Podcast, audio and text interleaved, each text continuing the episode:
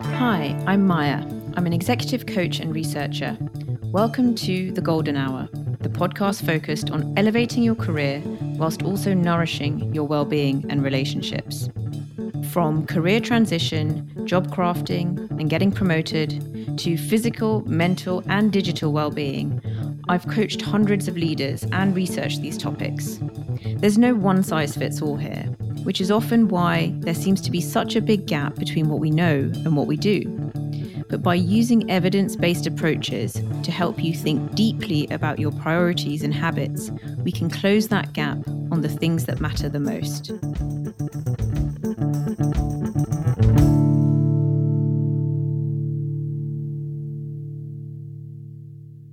Hello, and welcome to episode two of The Golden Hour.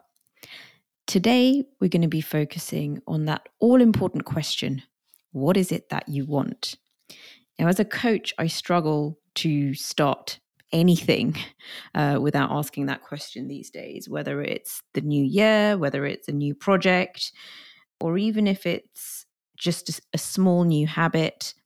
I think it's always worth spending the time going back to the first principles and figuring out what exactly it is that you want. Now, I know that January has come and gone, and for many people, that is the time to do goal setting. As a coach, I think we should continuously be doing goal setting. But one thing I've noticed is that people often really want a simple structure, nothing that then feels too onerous, but enough to give them some way of moving forward. The one which I have found the most effective and most adopted over time, this comes from one of my gurus, Laura Vanderkam, who talks about structuring goals according to three areas self, work, and relationships. For you, you may think there's some other important category to add on there.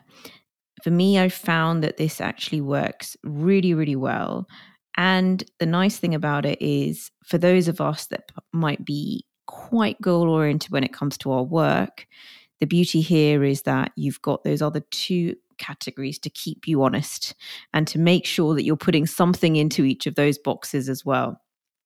Maybe a fourth category could be fun, or maybe that's just something to build into all of the other categories.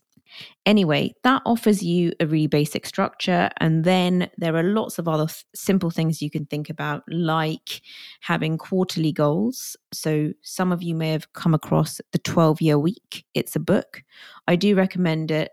What they talk about there is that a year is too long to think about when it comes to your goals. And actually, if you think in terms of 12 week chunks, you can make really fast progress and work at an intensity um, and this applies both to organizations and you know sort of team goals as well as individuals and then you can create some time for rest and rejuvenation you know at the end of that 12 week period and then reset again so you almost get four clean starts each year. And I am a huge fan of the clean start. I, I love turning over the page of my planner for the new week and filling out the different categories on that. So, my current planner, which is just a lovely cheap planner from Amazon, um, has each week it has top goals this week and it has five um, spaces for those. It has a to-do list with about 2 4 6 8 10 12 14 14 um, to-dos. And then it has a little box for the end of week review which i think is so cute. And it's such a little box that you can't you know spend too long filling it out.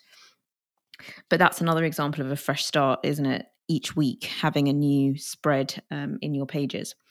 But I guess the question for this episode is to think about when it comes to having a golden hour or strategic time or a power hour or deep work or whatever you would like to call it, what would you most like to achieve um, as a result of that time?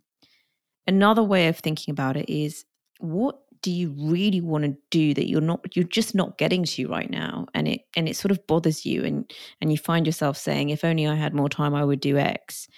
I think there's two schools of thought here.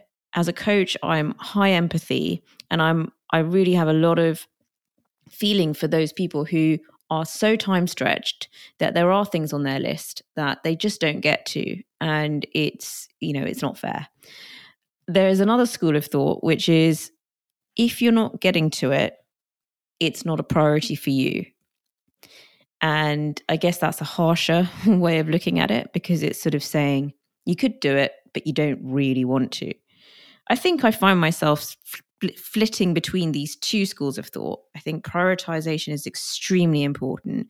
And if you're finding that year after year something is on your list and it's never getting tackled, I would suggest that might be a sign that you want to look into to say, actually, does this really need to be here? On the other hand, if you feel like you're time stretched and you're being pulled in different directions, and as much as you know it makes you feel good to address that particular goal and you enjoy it, you don't really feel that life is permitting you. I would say that is where we might want to focus in finding our priorities uh, with the golden hours. To give you some examples of goals in each section, let's start with self. So, and and here we're thinking more about the goals and the activities, but they're obviously related. In self, you might say actually you want to go a little bit deeper with your spiritual practice, but you're not getting much time to meditate, and so then you might say actually I'm going to use um, some of my golden time, maybe first thing in the morning before I get up or before I go to bed um, to meditate. And what I love now is that there are so many easy, accessible tools for this. My current favorite is the Aura app. I just find it's got some really good meditations on there. They've got a chakra cleanse, which is sort of entertaining but also good.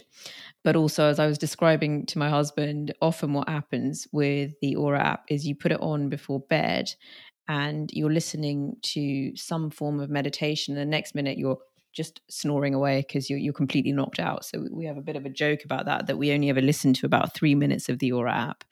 Uh, the other thing is that I wanted to mention on the meditation is that I've also got a Muse headband.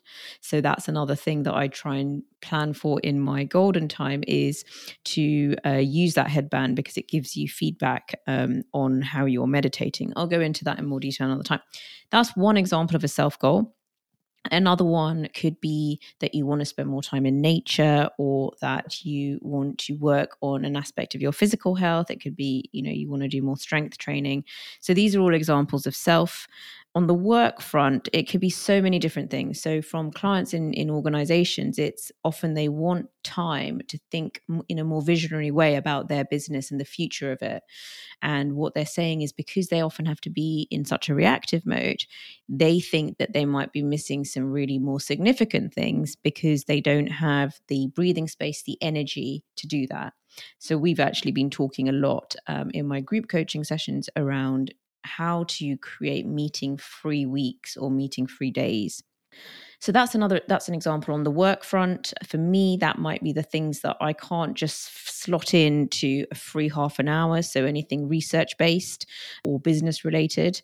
So if there's something that I think I just putting off from a business perspective, then that would go into, you know, that's something that I would want to be acknowledging when I'm planning out golden time.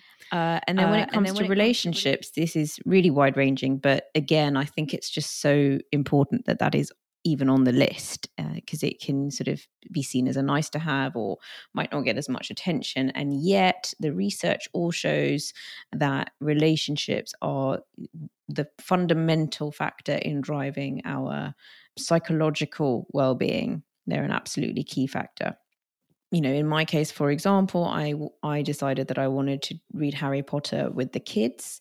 Uh, so that was a fun relationship golden hour. But what it meant was it turned you know what sometimes parents probably don't really love you know which is a long drawn out bedtime it actually turned it into something that was very very special for me.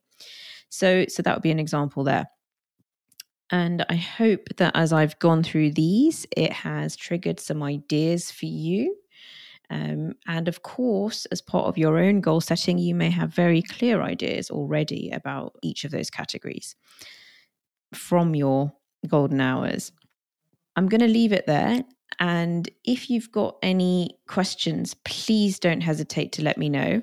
What we're going to do next time is think about now the scheduling. Now that we know what we might use our golden hours for, we're going to be talking about how to schedule those in.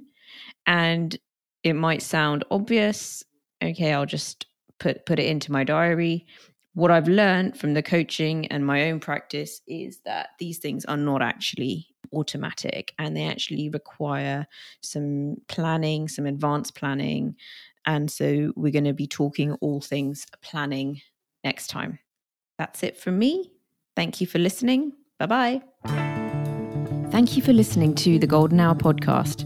If you found it valuable, please forward it to others who you think might benefit from listening. And be sure to subscribe to get the new episodes when they release. And if you're listening on iTunes, please leave a rating or review as it really helps the show to grow. You can find me at Maya Gudka on Twitter and Instagram, and you can find links to what we cover in the episodes in the show notes. Thanks for listening, and see you next time.